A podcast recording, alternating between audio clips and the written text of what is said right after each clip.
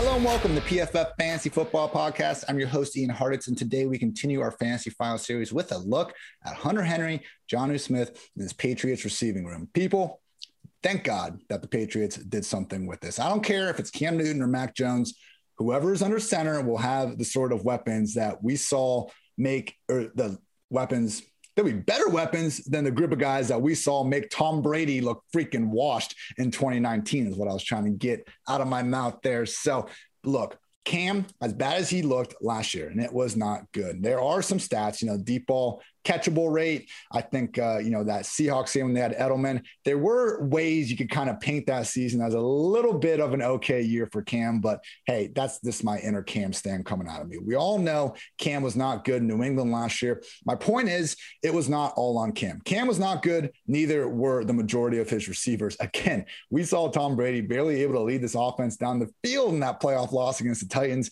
It was not just a quarterback problem, as we found out uh, via the 2020 2020 2021 Super Bowl champion Tampa Bay Buccaneers. So basically, free agency hit. Everyone was hype every single year. It's the middle of March. It's kind of like our first big football event after the NFL draft. And what happens? The Patriots go absolutely crazy. First, Jonnu Smith lands, you know, $50 million.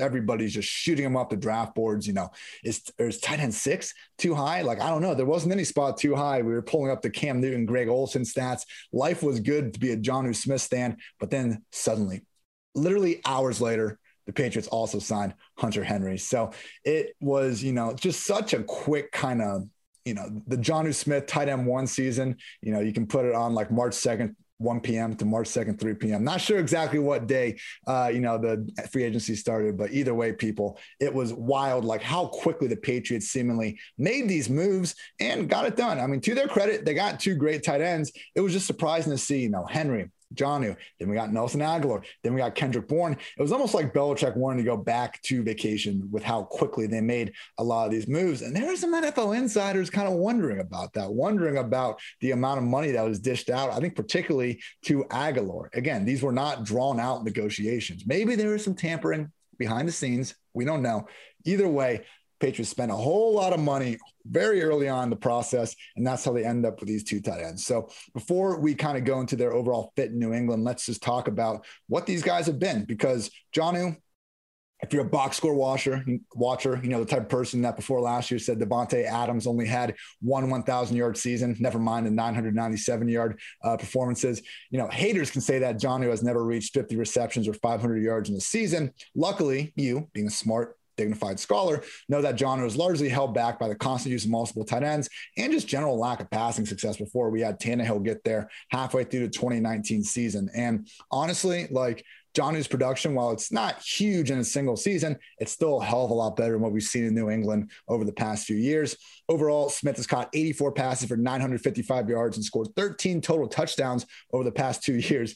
Patriots tight ends as a whole, 55 catches, 673 yards, just three receiving scores. That's going to be a sheesh from me, ladies and gentlemen. I guess the one thing about Smith is like this guy, maybe not your typical tight end. He's fine as a blocker. I'm not saying he can't do that. I believe, uh, let's see, yeah, last year he finished as PFF's 45th highest graded run blocker among 88 qualified players.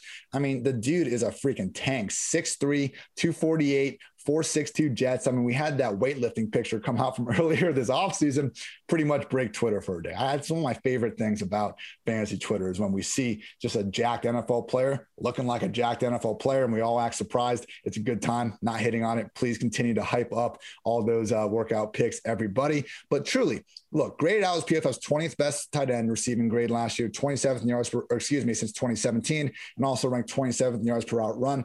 The big thing with Jonnu, though, is his ability with the ball in his hands. Borderline erotic people. Only George Kittle with 7.8 yards after the catch per reception, has averaged more yards after the catch than Jonnu, who's at 7.1 among all tight ends with at least 50 receptions since 2010. I mean, Jonnu doesn't turn 26 until August, and he's already been right there with Kittle as truly the most dangerous yak guys in the league.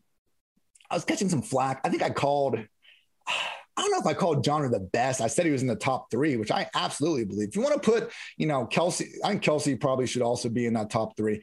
Maybe, maybe, maybe you could talk me into Jonnu being fourth or fifth, but I really, you do not need two hands to count the number of tight ends that are better with the ball in their hands than Jonnu Smith. That's going to be my statement on the matter. Because again, you know, I, I realize that guys like Waller and, you know, these players with higher volume do deserve some credit. I mean, Jonnu has, again, hasn't had 50 catches in a season before. So it's, it's kind of like, you know, the three point shooter that goes from four attempts to eight attempts. Even if the efficiency isn't quite as high with the guy getting eight attempts, we know that he's probably the better overall shooter. So I'm not going to say Jonnu is the de facto number two yak tight end of the past decade. Just realize I do think he's in the top five. And I think the film and the numbers respect, uh, reflect that people, I'm just hoping we see John to get some legit running back snaps because he it hasn't happened in a while, but in 2019, oh my goodness, they put him in the eye or yeah, 2019, they put him in the I formation, gets the sweep, races 50 plus yards down the sideline, looking every bit like a workhorse RB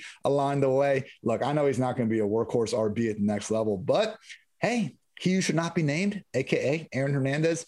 I mean, that dude was getting legit RB run for stretches with the Patriots, you know, using their just four wide.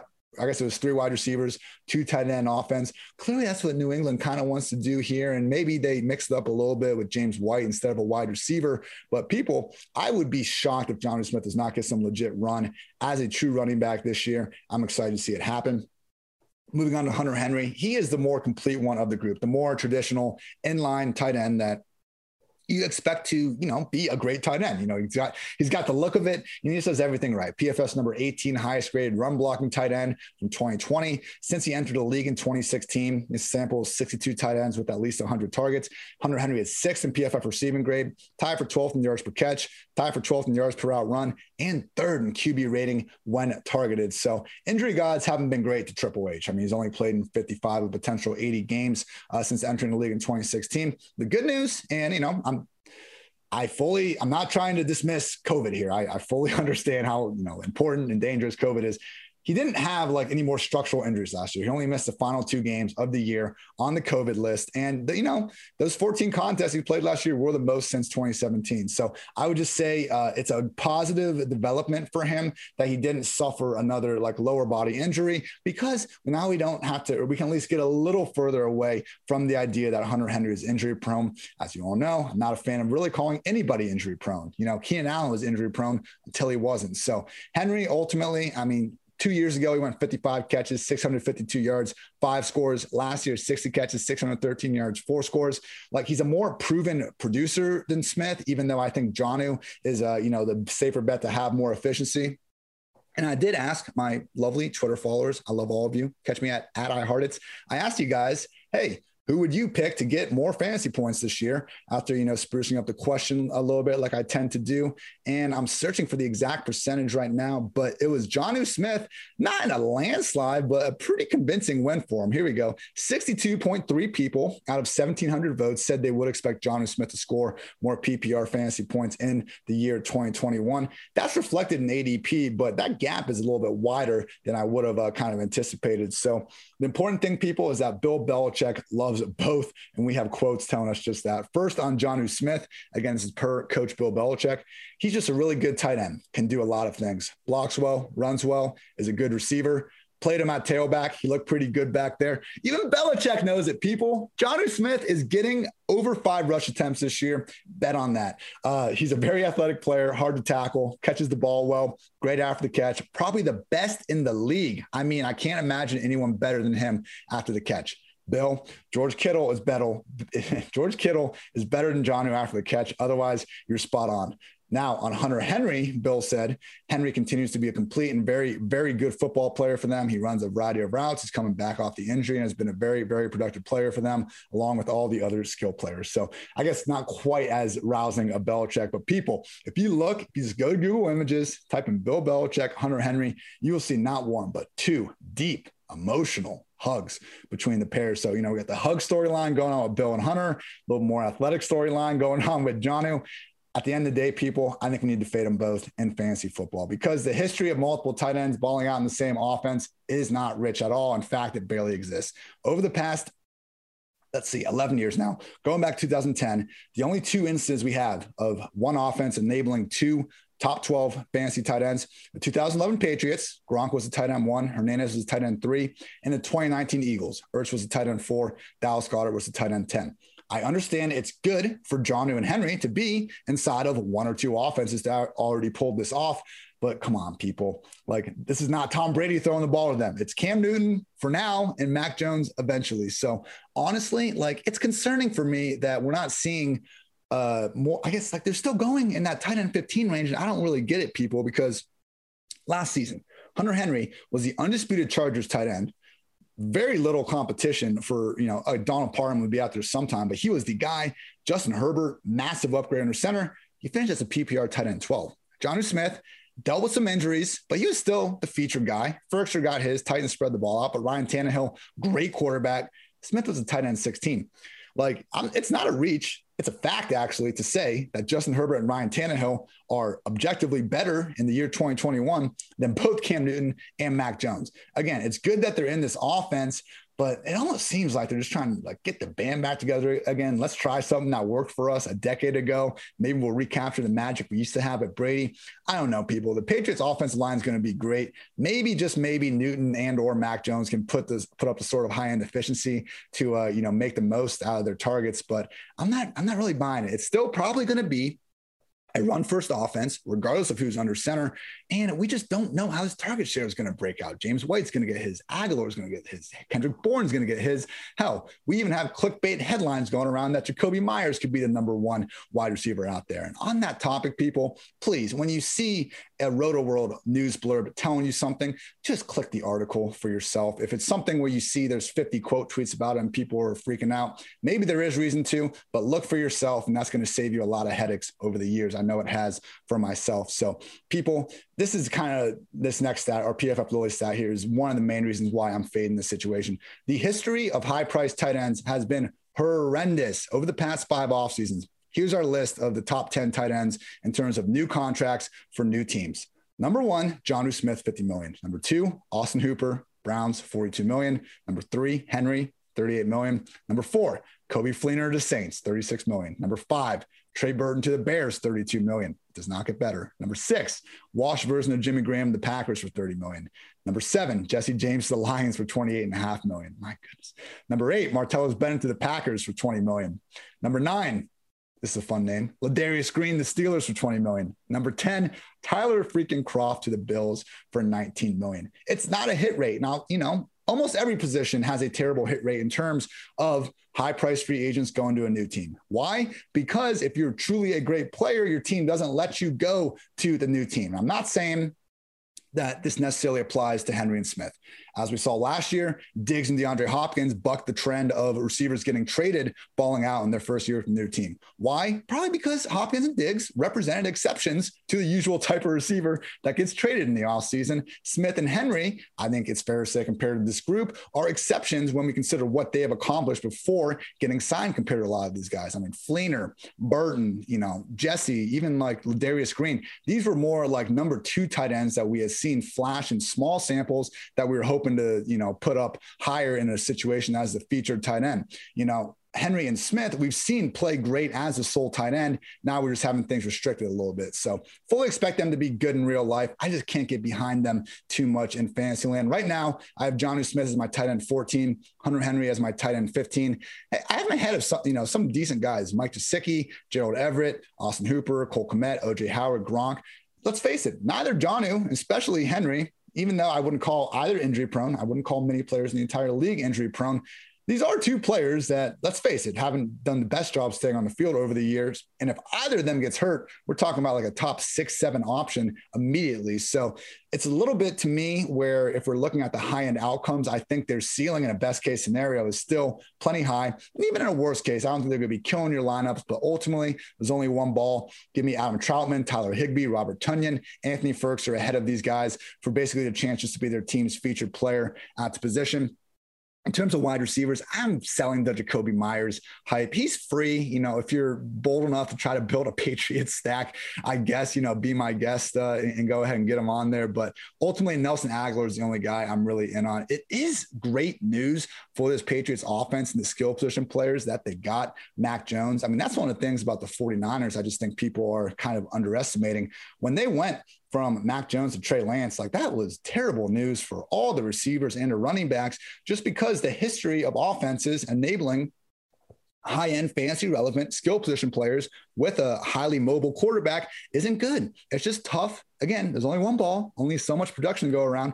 When you have a quarterback limiting his own pass attempts because he's scrambling, and then limiting, you know, the rush attempts of the group because he's scrambling, it's just not good for uh, you know the opportunity for everyone involved. So on that side of things, Mac Jones likely getting in for Cam sooner rather than later. You know, I'll have another podcast up in that situation in the future, but I would just expect Mac to get that job before too long because of just the overall difference between him and Cam's style play. I don't know why they would have made the draft uh, just, you know, 15th overall pick on the guy not to play him. I do think it's Mac before too long. And because of that, I think these pass catchers hold more value than if Cam stayed under center because we're not going to have a quarterback, you know, calling his own number three times every time he's inside the five yard line and should also trend towards being a little bit more of a pass first offense. Although I still think Damien Harris, you know, Rhamondre Stevenson, Sony Michel, if he makes the team, will be getting theirs with Mac Jones under center. So ultimately, I think this could be a below average passing offense in terms of efficiency and volume. I just can't get too heavily behind anybody involved in that. So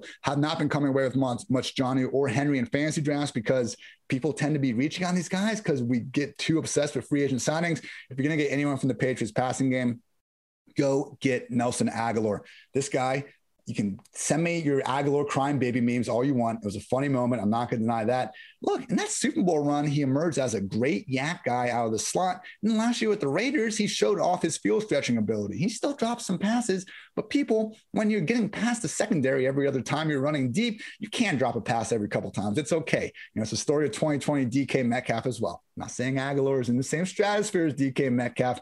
Just realize he's an above average NFL receiver. He's in an offense without a receiver, I think, uh, that is better than him. So give me Agholor at his cost, you know, far down the draft. You can get him like 12th ish round or whatever in uh, underdog best balls.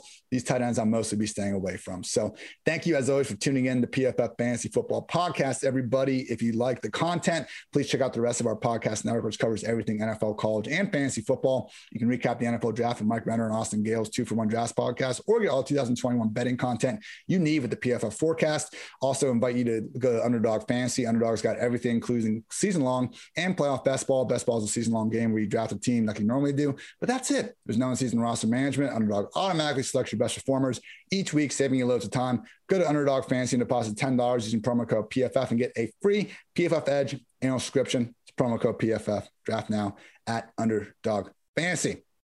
I got one last thing to get off my chest, people. Can we make sleeping in cool again? I hate the people that brag about waking up at 6 a.m. every day. If you do, you do, but get off my back about it. I don't want to hear about it. I don't want to hear about when you got your work done. Just get your work done who cares when? And I say this as someone, you know, recording this at 6:15 on a Monday in a tank top in my girlfriend's house, in my girlfriend's parents' house. Like, I get it. I'm chilling. I have a flexible job, more so than others, but I just this idea, man, these financial and corporate America, you know, let's let's just stay in the office as long as possible. You know, show your face there and show, you know, how committed you are to something by the time. No, production. Production is everything. If I can produce an article in 30 minutes that's as good as someone else's article in six hours, like, why is that my problem that it takes me 30 minutes for six hours for someone else? And I don't have a personal beef about this, contrary to popular belief. I just enjoy barking about some certain subjects at the end of these podcasts. But my goal is to make sleep, sleeping in cool again. Sleep's very good for you. We shouldn't discount that quit popularizing people waking up early and pretending to spend all this time on stuff. If you tell me it took you 15 hours to do a mediocre article, I'm not impressed. I think you wasted a bunch of your time. I think you're being inefficient. It's the same. I remember being in school, you know, just kids bragging about how much time they spend in the library. It's like, all right, cool. I, I, spent, you know, a third of the time in the library and got, you know, a similar grade. If you need to spend the extra time, do it. But don't just spend time pretending to spend time. That's what pisses me off. So now that I got that off my chest, I want to say once again, thank you everyone for tuning in to PFF Fantasy Football Podcast. New episodes every single day of the week. Usually have a good nine podcasts for you here during this off-season time. We will continue to grind those out. Also, please check out my content on pff.com. New article every day as well. Incredibly blessed to have this job, and I want to be as good as possible in terms of making that content for all you faithful fans out there. So, again, thank you for tuning in. Until next time, take care, everybody.